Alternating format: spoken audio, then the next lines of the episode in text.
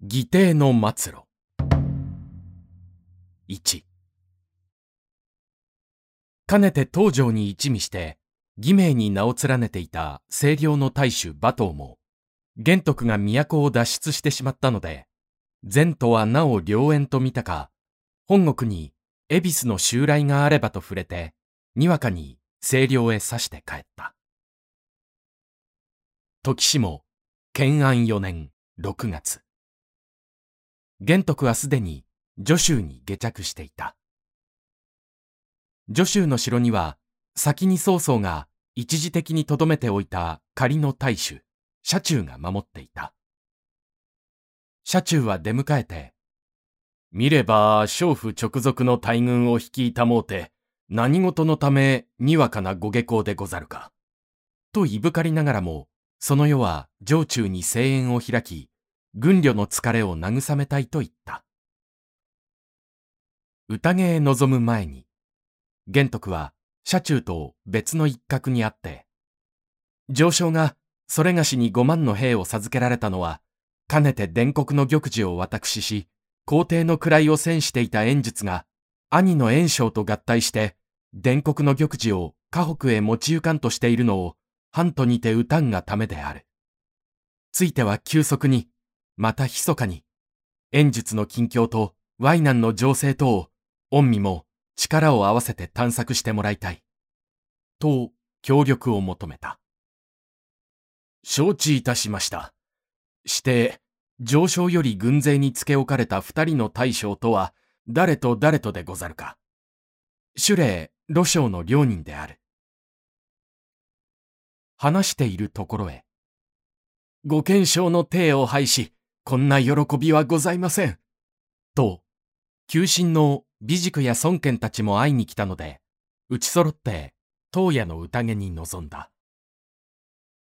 宴の終わるのを待ちかねて、玄徳は美塾や孫権などと共に城を出た。そして、妻子のいる旧宅へ久しぶりに帰った。玄徳はまず、老母の部屋へ行って老母の膝元にひざまずき、母上、あなたの息子は、今帰ってきました。アビとお呼びください。アビですよ。と、手を差し伸べた。おお、アビか。老母は、玄徳の手を撫で、肩を撫で回し、やがて、その顔を抱え込んだ。ようご無事で。老母はすぐ涙ぐむ。近頃は目もかすみ、耳も遠く、歩行も一人ではできなくなっていた。しかし、何不自由なく、いつも柔らかい絹や重皮や羽毛にうずもって、ひたすら息子の無事ばかり祈っていた。喜んでください、母上。今度都に登って天使に謁し、その折ご家紋によって、初めて我が家の家系をお耳に達しましたところ、天使には直ちに、朝廷の系譜をお調べになり、紛れもなく、竜玄徳が祖先は、我が官室の別れた者の末である。玄徳は、陳が外宿にあたるものぞと、もったいない仰せを被りました。これで、長らく埋もれていた我が家も、再び関家の系譜に記録せられ、いささか地下の祖先の祭りもできるようになりました。これも皆、母上のお力が、私という苗木を通じて、一つの花を咲かせてきた結果でございます。母上、どうぞ長らくお行き遊ばして、もっともっと、竜家の庭に花の咲く日を見ていてください。そうか。おお。そうか。老母は、喜びの表情をただ涙でばかり示している。ほろほろとうなずいてばかりいる。やがて一同は春風のような惑いに賑わう。妻も混じり、子たちも集まってくる。玄徳もいつかその中に溶け入って、他愛ない家庭人となりきっていた。2ここにワイナンの演術は、自ら皇帝と称して、巨殿高級もすべて帝王の府に義し、莫大な追恵をそれにかけたので、勢い民に重税を課し、暴政の上にまた暴政を敷くという無理を取らなければ、その維持もできない状態になってしまった。当然、民心は背く。内部は揉める。来白、陳蘭などという大将も、これでは行く末が思いやられると、スーザンへ身を隠してしまうし、加うるに近年の水害で国政は全く行き詰まってしまった。そこで演術が起死回生の一策として思いついたのが、河北の兄炎章へ持て余した帝号と伝国の玉璽を押し付けて、いよいよ身を守ることだった。炎章には、もとより天下の望みがある。それにまた先頃、北平の高孫山を滅ぼして、一躍領土は拡大されている。もとより兵糧在家には富んでいるし、流々たる勢いの折も折であったから、一問にもなく、ワイナンを捨て河北へ来るんならば、いかようにも工事を図ってやろう。と、それに答えた。そこで、演術は浅はかにも一切の人馬を取りまとめ、ただ、水害に飢えて動けない住民だけを残して、ワイナンから河北へ移ろうと決めた。皇帝の御物、旧門の調度ばかりでも数百両の車を要した。高級の女人を乗せた馬車や一族老用を乗せた炉の背だけでも延々数里にも渡った。もちろんそれに騎馬徒歩の軍隊も続き、少子の家族から家財まで従ってゆくので、前代未聞の大規模な引っ越しだった。その隊列は、ありのごとく根気よく野を進み、山を巡り、川を渡り、悠々明日は霧のまだきに立ち、夕べは落日に止まって、北へ北へ移動していった。助州の近くである。玄徳の軍は待ち受けていた。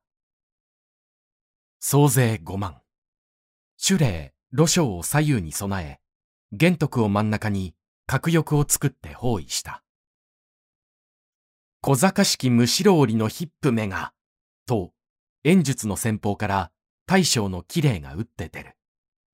張飛それを見て、待つこと久しとばかり馬を寄せ、八甲戦線、十号ばかりおめき合ったが、たちまち綺麗を一槍に刺し殺し、格のごとくなりたい者は、張飛の前に名乗って出よと、死骸を敵へ放りつけた。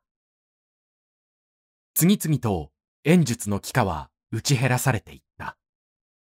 その上、乱れ立った後ろから一票の軍馬が演術の中軍を猛襲し、兵糧財宝、不女子など、車ぐるみ脱略していった。白昼の高騰はまだ戦っているうちに行われたのである。しかもその盗賊軍は先に演術を見限ってスーザンへ隠れた、急進の陳蘭、来白などの輩だった。